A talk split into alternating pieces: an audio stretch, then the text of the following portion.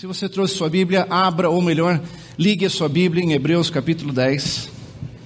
Ligue a sua Bíblia.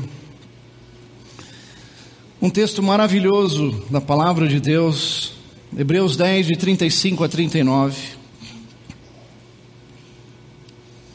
Ah, no finalzinho, Hebreus. Por isso, não abram mão da confiança que vocês têm, pois ela será ricamente recompensada. Vocês precisam perseverar de modo que, quando tiverem feito a vontade de Deus, recebam o que Ele prometeu. Pois em breve, muito breve, aquele que vem virá e não demorará. Mas o meu justo viverá pela fé. E se retroceder, eu não me agradarei dele. Nós, porém, não somos dos que retrocedem e são destruídos, mas dos que creem e são salvos. Glória a Deus. Baseado neste versículo, gostaria de intitular a mensagem nesta manhã: que desistir não é opção. Vamos orar? Pai Celestial, te louvamos pelo privilégio de estarmos na tua casa. Te louvamos, te adoramos e agora queremos ouvir a tua voz. E cremos, Senhor Deus, que a revelação da tua palavra causa uma revolução em nossas vidas e que isso seja nesta manhã. Te agradecemos por tudo e oramos em nome de Jesus. E todos dizem: Amém. Meu desejo nesta manhã é inspirar e motivar você a não desistir daquelas coisas que são importantes na sua vida, tais como o seu casamento, tais como a sua família, seus filhos, seus pais, seus irmãos, seu trabalho, seu ministério, seus sonhos. E que se, decidir, se desistir for opção, um dia você vai querer usar essa opção. Como você pode transformar os seus obstáculos em triunfo? Queria que você pensasse que no passado, durante a Segunda Guerra Mundial, quando Adolf Hitler invadiu aí a Europa com a sua máquina bélica nazista, do outro lado do Canal da Mancha, um grande opositor se levantou contra ele, um grande líder chamado Winston Churchill. E foi o grande, o grande rival de Hitler, e graças a Deus vencemos aquela batalha, aquela guerra. Anos depois da Segunda Guerra, Winston foi convidado para falar numa formatura, e ele subiu ao pódio, e ali ficou alguns segundos e disse as seguintes palavras: Never, never, never give up. Em outras palavras, nunca, nunca, nunca desista. E como essas palavras são tão necessárias nos nossos dias de hoje, diante de desafios econômicos, políticos, sociais, entendermos que nós não podemos desistir. Eu tenho amigos que são militares, não somente no Brasil, entendermos que nós não podemos desistir. Eu tenho amigos que são militares, não somente no Brasil, mas nos Estados Unidos também, e descobri que existe uma, uma tropa de elite dos fuzileiros navais que são os Navy SEALs. E esses são aqueles soldados mais bem preparados para as tarefas mais difíceis e perigosas. E os Navy SEALs passam por um treinamento árduo. E dentre o treinamento deles existe uma semana intitulada Hell Week. Se seu inglês é The book is on the table, aqui vai outra frase. Dormem uma ou duas horas por noite e são levados ao extremo físico, psicológico, mental, para que ele semana do inferno. Imagina só, uma semana inteira onde eles correm mais de 300 quilômetros, onde eles dormem uma ou duas horas por noite e são levados ao extremo físico, psicológico, mental para que eles venham ser, ter simulações de combate, de guerra, de sobrevivência. E o que acontece é que daqueles, daqueles, aqueles que começam somente 70% desiste, 30% termina aquele treinamento de Hell Week. E lá naquele treinamento existe, existe um sino que se ele tem, tem música aí, meu amigo, tem isso, vamos botar. Eu, eu gastei tanto tempo para botar esse sino aqui, gente. A gente tem que ouvir. Vamos lá, vai. Isso, está chegando? Isso, ele pega e toca. Aê, glória a Deus. Ele toca o sino. E ao tocar o sino, está dizendo: Eu desisto, eu desisto do meu treinamento, vou voltar a ser soldado normal. E você vai dizer, mas pastor, o que, que isso tem a ver comigo? Tem tudo a ver com você. Porque hoje nós estamos numa grande guerra mundial. Existe um inimigo que só sabe roubar, matar e destruir, e está se levantando contra tudo o que é valioso, importante, tudo que é de Deus, como sua família, os seus sonhos, a ética, a moral, a integridade, a honestidade. E nós precisamos fazer parte não do problema, mas da solução. Portanto, eu convido você para fazer parte de um, uma tropa de elite, de um BOP, não do BOP lá do Rio de Janeiro, mas um outro BOP, um BOP diferente, um BOP, um batalhão de operações de pessoas extraordinárias. Quem faz parte aqui desse BOP? Deixa eu ver. E o que torna você uma pessoa extraordinária é o Deus que habita dentro de você. Pois o nosso Deus é extraordinário. Ele faz coisas maravilhosas, ele é todo poderoso. Ele nos ama, ele habita em nós. Por isso, maior aquele que está em nós do que aquele que está no mundo. Portanto, queridos, começou agora o nosso, não Hell Week, mas o Heaven Week. Ou um Heaven Day, um dia do céu, onde Deus está aqui presente, falando com você. E que você saia daqui hoje com uma mentalidade diferente. É importante você decidir que você não vai desistir. E nós somos hoje o resultado das decisões que tomamos no passado. E nós seremos no futuro o resultado das decisões que nós tomamos hoje. Portanto, como é importante você decidir no tempo da preparação, para você não desistir no tempo da batalha. Ou melhor, nós precisamos decidir no, no dia do sol para nós não des, desistirmos no dia da tempestade. É tarde demais para você consertar o telhado quando está chovendo. É um momento de preparação e hoje nós participamos desse momento. Lendo na palavra de Deus, o texto que lemos agora em Hebreus, a palavra de Deus diz: Não abra mão da sua confiança em Deus. Muitos anos atrás, em 1974, houve um grande incêndio em São Paulo do edifício Joelma. Quem é que se lembra disso aqui? Ah, agora eu já sei a idade de vocês. e eu me lembro, garotinho, assistindo naquela televisão ainda preto e branco. Aquelas cenas trágicas, pessoas se atirando do edifício. Mas uma cena marcou minha atenção, foi quando um helicóptero do Corpo de Bombeiros sobrevoou o edifício e atirou uma corda e aí um cidadão agarra, ele estava no topo do prédio, ele agarrou aquela corda, foi elevado e foi sobrevoando a cidade de São Paulo até que o desceram, creio que na Praça da Sé, e ele foi salvo. E quando nós lemos a palavra de Deus que diz não abra mão da sua confiança em Deus, esse é o nosso significado, que você está pendurado nessa corda, que você não pode abrir mão, porque se você abrir mão você vai cair, você vai perder. Não abra mão da sua confiança em Deus. Porque essa confiança em Deus, queridos, ela é ricamente recompensada. Quando você confia em Deus, Deus vai cuidar de você. Como disse lá o salmista no Salmo 37:5, entrega o teu caminho ao Senhor. E olha, o verbo é entrega e não empresta. Tem gente que empresta o caminho para o Senhor e quando a coisa não vai bem, pega de volta. Mas é uma entrega total e restrita. Confia nele e o mais ele fará. Portanto, não abra mão da sua confiança em Deus. Amém, igreja? Não somente isso. Lendo na palavra de Deus, vemos o seguinte: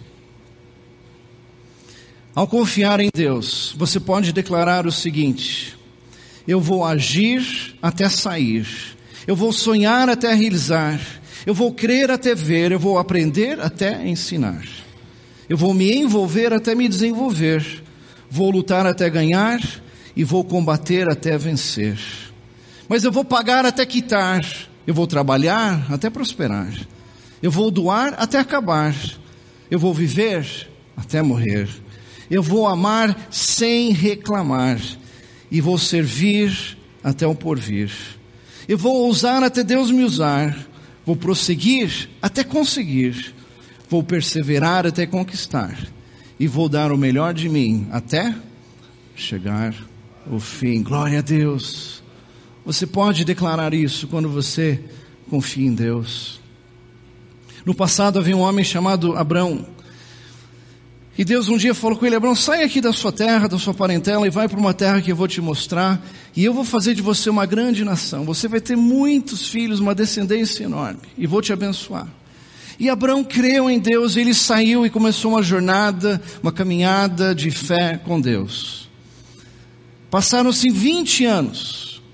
E Abraão já estava meio frustrado porque até então não tinha nenhum filho sequer. Ele com 95 anos, sua esposa Sara, já velhinha, enrugada, parecia uma ovinha passa.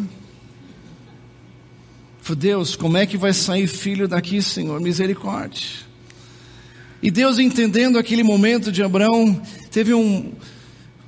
Se aproximou dele e falou: Abraão, vamos conversar um pouquinho. Saia um pouquinho da sua tenda, como diz lá em Gênesis 15, versículo 5. Saia da sua tenda e vamos olhar este céu, venha contemplar essas estrelas. Abraão, comece a contar cada uma delas. E Deus, aquele senso de humor de Deus, se é que você pode contar todas elas. Em outras palavras, Deus falou, e assim, Abraão, do tamanho, a quantidade dessas estrelas, assim será a sua descendência que Deus estava fazendo é encorajando Abraão para que ele pegasse aí o seu celular gospel, tirasse uma foto desse futuro das promessas de Deus para a vida dele. E nesta manhã eu quero desafiar você a tirar uma foto do futuro das promessas de Deus para a sua vida. Quais são elas? Quais são os planos, os propósitos, os sonhos que Deus tem para você e para a sua vida? Tire essa foto, guarde essa foto no seu coração. Por que é importante você fazer isso? Porque quando você se deparar então com a realidade do presente, uma outra foto, e essa foto do presente não bater com a foto do futuro, você sabe de uma coisa, que o seu futuro ainda não chegou, que essa situação presente ela vai mudar, ela vai ser transformada e encorajar você a saber que desistir não é opção. Vamos dizer juntos: desistir não é opção. Guarde essa foto no seu coração, especialmente hoje em momentos que nós vivemos da nossa do nosso país, onde a foto não é boa, mas guarde no seu coração a foto das promessas de Deus para a sua vida. Amém, igreja? Glória a Deus. Segundo, número dois, fale para a pessoa do seu lado, você precisa perseverar. E enfatize a palavra perseverar. Gálatas 6, 9. E não nos cansemos de fazer o bem, pois no tempo próprio nós colheremos se não desanimarmos. Quantas pessoas estão fazendo bem, fazendo bem, e de repente se cansam, desistem, desanimam um passo da colheita. Um pouquinho antes de receber a bênção, a promessa, acabam desistindo, acabam desistindo de Deus, da igreja. E Deus está falando para você, você precisa perseverar. A decisão leva você até a pista de provas, mas é a sua dedicação que levará você até a reta final. Anos atrás nós estávamos, nós temos uma escola ali em Atibaia, e havia uma competição esportiva que a nossa escola estava participando com outras escolas. Eu estava junto com minha esposa Priscila assistindo uma competição, uma corrida de 400 metros. Quem aqui já correu 400 metros? Na vida, não, que é uma volta, é uma volta inteira ali na pista olímpica, né? Uma volta. E a nossa, a nossa deu, foi dada a largada, a nossa atleta saiu correndo, foi ficando atrás, foi ficando atrás, e quando chegou na metade da pista lá, ela parou. E as outras correram e terminaram a pista, a corrida. E aí a Priscila, como boa professora, diretora, saiu, foi correndo, cruzou o gramado, chegou do lado da menina, começou a conversar com ela, pôs os braços ao redor dela e as duas começaram a caminhar. E foram caminhando, caminhando, deram a volta, deram a volta, deram a volta e terminaram aquela corrida. Aquela menina foi aplaudida. Queridos, nós não lembramos quem, quem chegou em primeiro lugar naquele dia, mas nós sabemos quem venceu aquela corrida. A nossa vida cristã, queridos, ela não é uma prova de 100 metros como a do Usain Bolt, que você chega e corre em 10 segundos acabou. A vida cristã é uma maratona de obstáculos. Não importa como você começa, não importa como você termina. E aí nós lemos a palavra do apóstolo Paulo que diz: Olha, eu, eu combati o bom combate, eu, eu corri a minha corrida, e eu guardei a fé. Continue lutando o seu combate, continue correndo a sua corrida, não desista, desistir não é opção, e nesse processo todo guarde a sua fé. Amém, igreja? Você precisa perseverar. Vamos ver juntos Provérbios 24, 16, que diz: Pois ainda que o justo caia sete vezes, tornará a erguer-se. Glória a Deus. Eu estava pensando qual é um símbolo que nós podemos ter hoje em dia na nossa cultura que represente este, este versículo. Eu queria mostrar para vocês esse símbolo, que é o nosso amigo, o João Bobo. Quem aqui já brincou com o João Bobo no passado? Muito bem. O legal do João Bobo, você batia nele e ia, ia derrubava e levantava de novo. Deitava, levantava de novo. Duas vezes, três vezes. Todas as vezes que você desse um soco nele, ele ia, ele voltava. E, gente, esse é o nosso exemplo hoje. Eu oro para que eu seja cada vez mais um João Bobo. Não importa as pancadas que eu leve, porque, pois a Bíblia diz, mesmo que o justo caia uma, duas, três, ele vai se levantar todas as vezes. O segredo do João Bobo, querido, não é aquela cara dele, e de bobo ele não tem nada. O segredo do João Bobo é a base dele. Aquela base sólida que permite que é, mesmo que ele caia para o lado, ele se levanta novamente. Uma, duas, não importa. E o que faz você se erguer todas as vezes é a base da sua vida, é Deus no seu coração. É Ele que faz toda a diferença. Talvez as pessoas não vejam, mas é Ele que faz toda a diferença na sua vida. Outra figura maravilhosa é a palmeira. Diz que a palmeira ela tem essa, essa característica que ela é resiliente. E um versículo da palavra de Deus, Salmo 92, 12, vamos ler juntos? Os justos florescerão como a palmeira e crescerão como o cedro do Líbano. Deus usou aqui duas árvores para falar de você. Primeiro, você vai florescer como a palmeira e você vai ser alta e forte como o cedro do Líbano. E a palmeira tem essa habilidade de resiliência, ou seja, ela pode envergar, mas ela não quebra, ela dobra, mas ela não rompe. E eu queria mostrar para você essas palmeiras enfrentando uma posição de ventos de 300 quilômetros por hora de um furacão. Vamos prestar atenção? Veja o que acontece.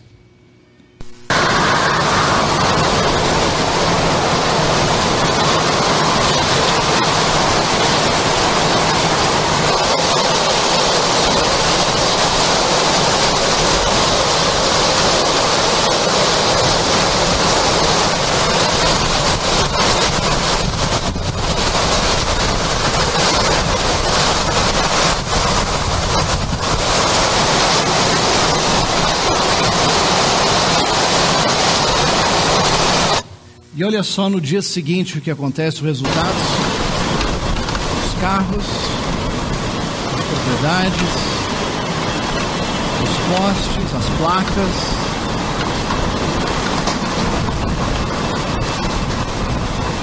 Até uma limusine que pesa toneladas.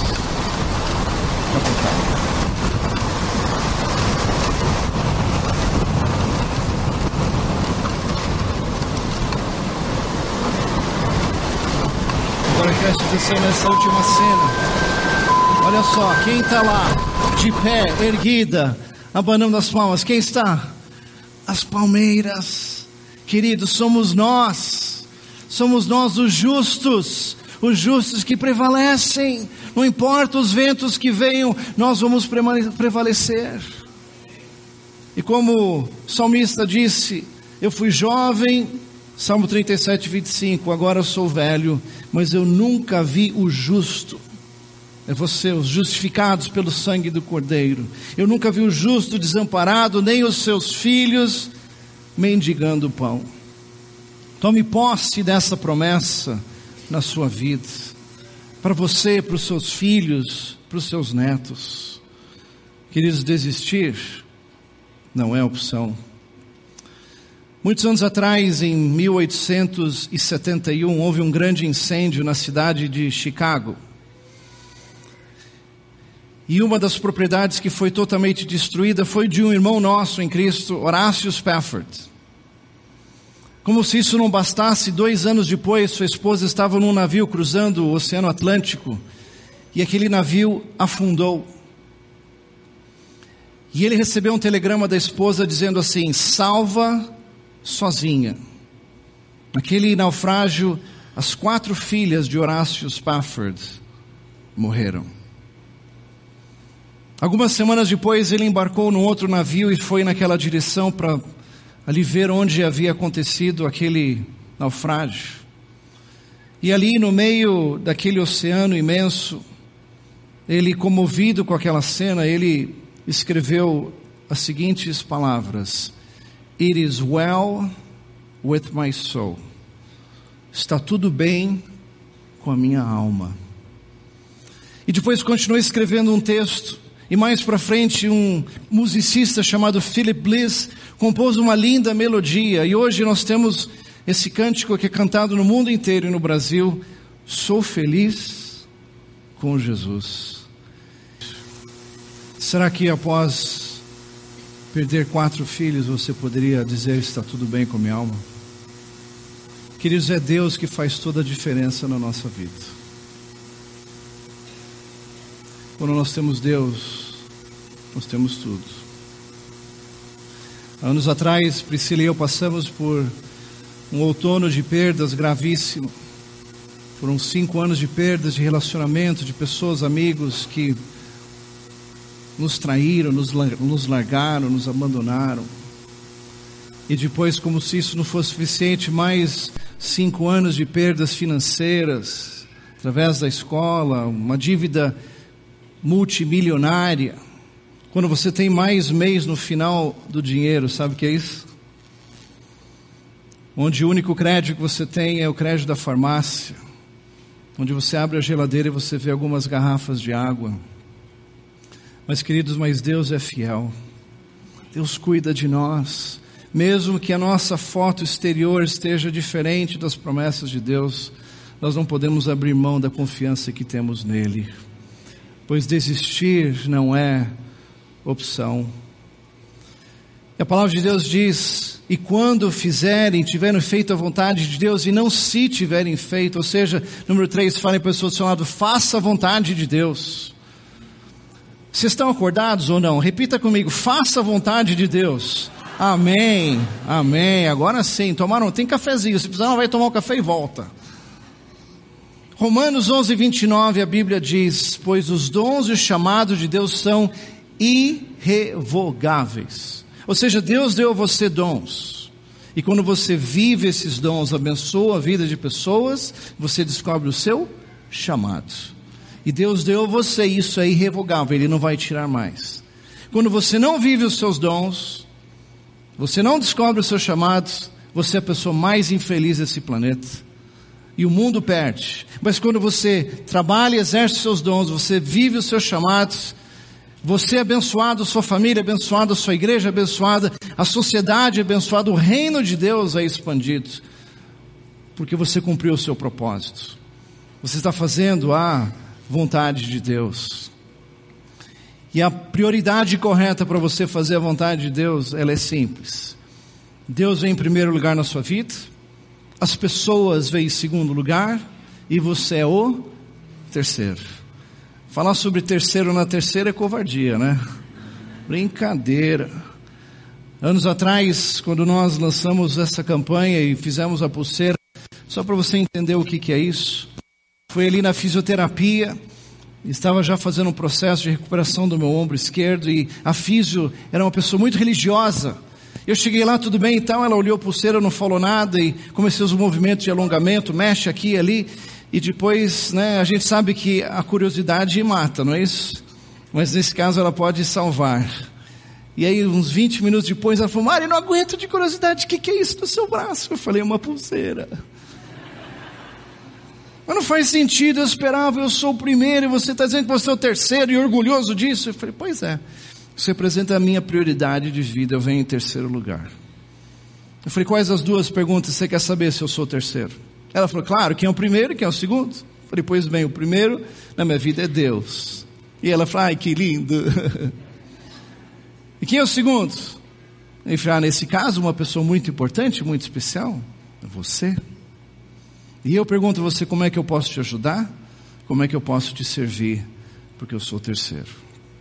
E seus olhos se encheram de lágrima. Ela disse, como é que ou é importante saber que alguém se interessa por mim, eu que ajudo as pessoas a melhorarem de vida e você quer ajudar a minha vida. Muito obrigado.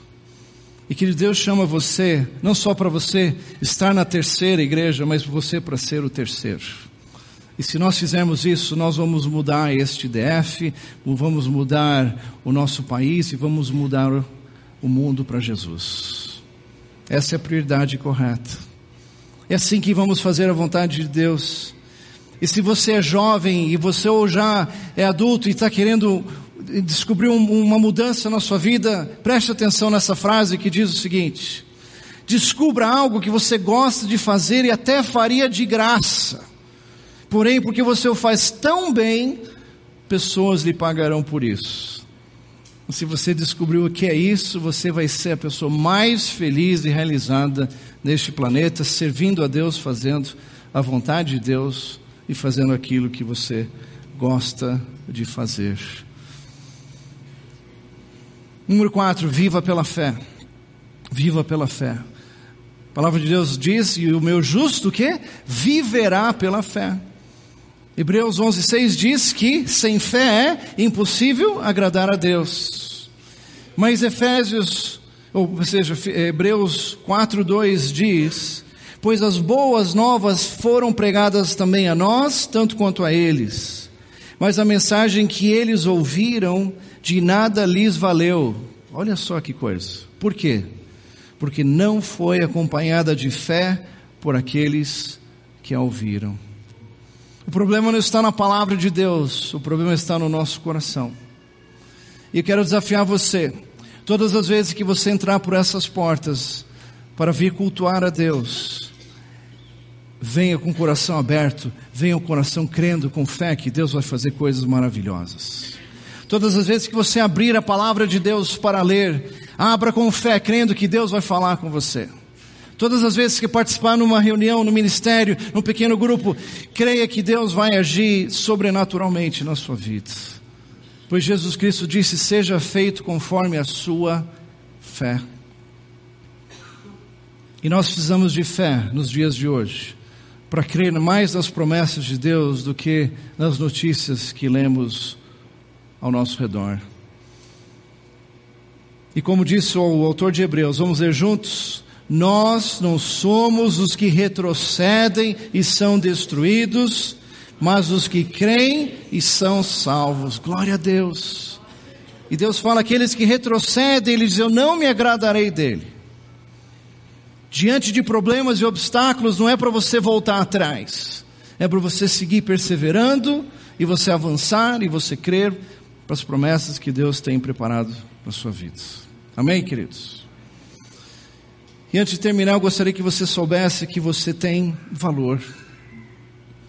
Como você é valioso, especial para Deus e para as pessoas ao seu redor. Se alguém chegasse para você, alguém que não tivesse um braço e dissesse: Você me venderia o seu braço por um milhão de reais? Ou você me venderia o seu pé por dois milhões? Ou seus olhos, ou um olho só, um cego, fala: Eu quero um deles, um sozinho, por dez milhões, você venderia? Você vale, segundo o mercado, aí mais de 40 milhões de dólares, só o corpo físico. Mas eu queria exemplificar nessa manhã algo para você nunca mais esquecer. Eu queria que você lembrasse dessa notinha de 50 reais. Cadê ela aí? Isso. Alguém tem? Alguém pode me emprestar uma notinha de 50 para eu fazer essa? Alguém aqui da igreja? Alguém? Um homem de fé, uma mulher de fé. Agora, isso que eu preguei esse ponto antes. Tem alguém aqui? É para me emprestar, não é, não é doação, não, tá? Mas isso, vem cá então, isso. Glória a Deus. Esse é um homem de fé, hein, gente? Olha só. Obrigado, queridos. Tudo bem. Ainda é das antigas essa aqui, mas tudo bem, serve. Quem determinou o valor dessa nota? O Banco Central, que emitiu uma ordem para a Casa da Moeda, que imprimiu nesse papel o valor de 50 reais. Muito bem. E agora, quanto vale essa nota? Desculpem. 50 reais? E se eu chegar para ela e falar assim, ah, você é um 5 com zero a mais, que também amarelou, quanto que vale ela? E agora, gente?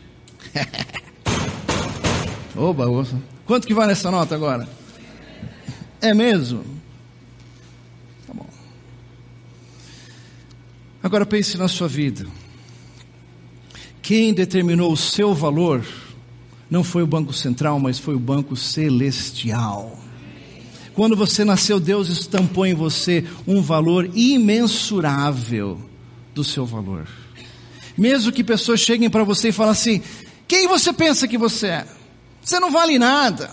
A gente veio de família pobre. Quem você pensa de querer ter sua casa, seu carro, progredir no seu trabalho, começar um empreendimento novo, mudar, ser pastor, ser líder? Quem você pensa que você é? Você não vale nada. Mas mesmo assim, você tem valor. A sua vida não é determinada pelas palavras das outras pessoas a seu respeito, mas é determinada pela palavra de Deus, o que Deus diz a seu respeito. Mesmo que você seja pressionado pelo mercado financeiro, pelas finanças, pressionado no trabalho, mesmo assim, você tem valor. Mesmo que você seja pisado lá no trabalho, que pessoas pisem em você para alcançar aquela promoção, mesmo assim, você ainda tem valor. O valor de Deus que Deus determinou na sua vida. E como diz a palavra de Deus, em 1 Coríntios 6,20: Pois vocês foram comprados por alto preço, portanto glorifiquem a Deus com seu próprio corpo.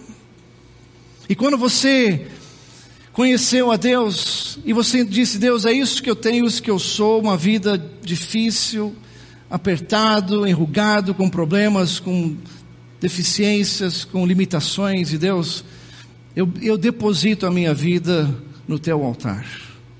E você se entrega totalmente a Deus. E como diz a palavra de Deus no outro versículo, em 2 Coríntios 5,17, pois aqueles que estão em Cristo são uma nova criatura. As coisas velhas ficaram para trás, eis que tudo se fez novo. E sabe o que Deus faz em você? Ele transforma a sua vida totalmente nova. Nova, todas as coisas. Até aquela notinha velha ficou para trás e você vai ganhar uma nota nova. Aleluia! Glória a Deus. Obrigado. Todas as vezes que você olhar na sua carteira e vir uma notinha de 50, Lembre-se, eu tenho valor. Olhe para a pessoa do seu lado e fala assim: você tem valor. Você tem valor para mim, você tem valor para Deus.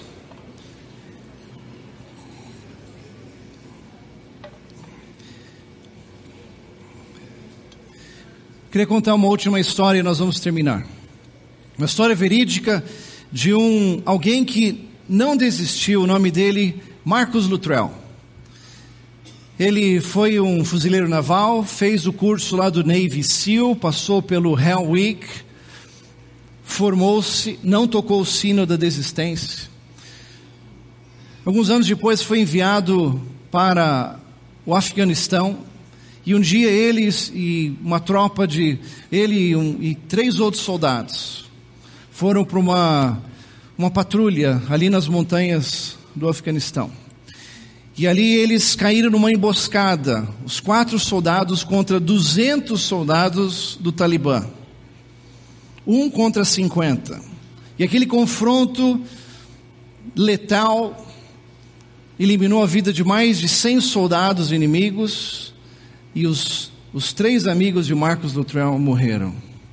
Eles conseguiram chamar aí um, uma ajuda, veio um helicóptero com outros 16 soldados e o helicóptero estava descendo, foi alcançado por um míssil e todos morreram. E Marcos, seriamente ferido, foi acobertado aquela noite pela escuridão e ali ferido, ele se lembrou do treinamento que ele teve anos antes. Que lá no passado ele já tinha passado por essas experiências difíceis e ele não havia desistido. Ele falou: Ainda estou vivo, não chegou o fim. No dia seguinte aconteceu um milagre onde ele, um cidadão que morava ali naquela região, o acolheu, levou à sua casa, cuidou dele e alguns dias depois Marcos Luttrell foi salvo. E ele escreveu um livro intitulado The Lone Survivor, o sobrevivente solitário, que foi transformado em filme agora recentemente do Mark Wahlberg intitulado O Grande Herói. E ele disse o que o segredo da sobrevivência dele é que ele decidiu que ele não iria desistir e a graça de Deus sobre a vida dele. Mas igreja, existe uma pessoa muito mais importante que não desistiu e essa pessoa é o nosso Senhor e Salvador Jesus Cristo. Jesus Cristo não desistiu, não tocou o sino da desistência lá no seu treinamento no deserto. Ele não tocou o sino da desistência no Getsemane e muito menos na cruz do Calvário, porque ele ama você. E Jesus mesmo disse em João 16:33, nesse mundo tereis aflições, mas tem de bom ânimo, pois eu venci o mundo. E se ele venceu, nós também vamos vencer. Nesta manhã, tem música aí. Isso. Você tinha a opção ao entrar neste templo de escolher desistir ou não. Em outras palavras, você tinha a oportunidade de tocar o sino e abrir mão daquelas coisas que são importantes da sua vida. Mas eu tenho certeza que Deus fez algo extraordinário no seu coração. Enquanto eu pregava aqui, o Espírito Santo falava ao seu coração. Portanto, nesta manhã eu digo a você: não toque o sino da desistência para os seus sonhos. Não toque o sino para o seu trabalho. Não toque o sino para os seus negócios. Não toque o sino para o seu ministério. Não toque o sino para a sua saúde. Não toque o sino para o sonho de casar-se. Não toque o sino para o seu casamento. Toque o sino para sua esposa, para o seu esposo. Não toque o sino para sua fidelidade. Ah, não toque o sino para os seus filhos. Não toque o sino para os seus pais. Não toque o sino para os seus irmãos. Não toque o sino para os seus amigos. Não toque o sino para os seus familiares. Não toque o sino para a sua igreja. Não importa se ela vai ficar aqui ou ela vai mudar, não toque o sino para a sua igreja. Não toque o sino para o seu pastor, para os seus pastores. Não toque o sino para os seus líderes. Não toque o sino para Brasília. Não toque o sino para o DF. Não toque o sino para nossa pátria amada, o Brasil. Não toque o sino para a sua vida. E não toque o sino para o seu Deus.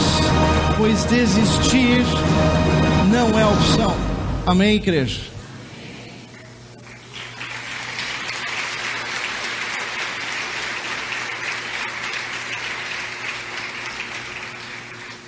Risque a palavra desistir do seu dicionário. Tire esse vocábulo do seu diálogo e apague essa possibilidade da sua mente e remova essa opção do seu coração. Nessa manhã, talvez você tenha entrado aqui contemplando e pensando em desistir de algumas coisas importantes na sua vida. Mas nessa manhã é um momento de decisão. E você está dizendo, Deus, eu decido que desistir não é opção. Se você tomou essa decisão hoje, eu quero que você se coloque de pé onde você está. Todos. Todos que tomaram esse desistir não é opção. Fique de pé. Talvez uma coisa simples na sua vida, um sonho.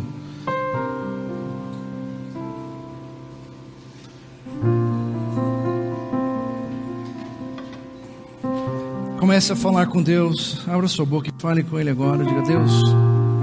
Comece a agradecer. Deus, obrigado pela família, obrigado pelo trabalho, pelo sustento, pela saúde. A palavra de Deus diz: em tudo dai graças.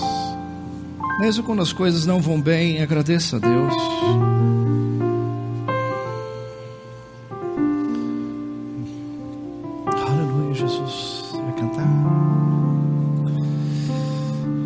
Pai, nós queremos te agradecer por tua palavra que sempre nos nos desafia, sempre nos encoraja, sempre nos eleva, nos inspira. Pai, nesta manhã visita esta igreja tão amada, esses que estão acompanhando pela internet. Que desistir não seja opção nem agora nem no futuro. Enche-nos, Senhor Deus, de do teu amor, da tua graça que nos basta, da tua força para seguirmos adiante. Pois não é como começa, é como nós vamos terminar. E Pai, ajuda-nos também a sermos multiplicadores dessa palavra a pessoas que nós convivemos ali no trabalho, ali na universidade, vizinhos, familiares que estão contemplando desistir e abandonarem coisas importantíssimas na sua vida.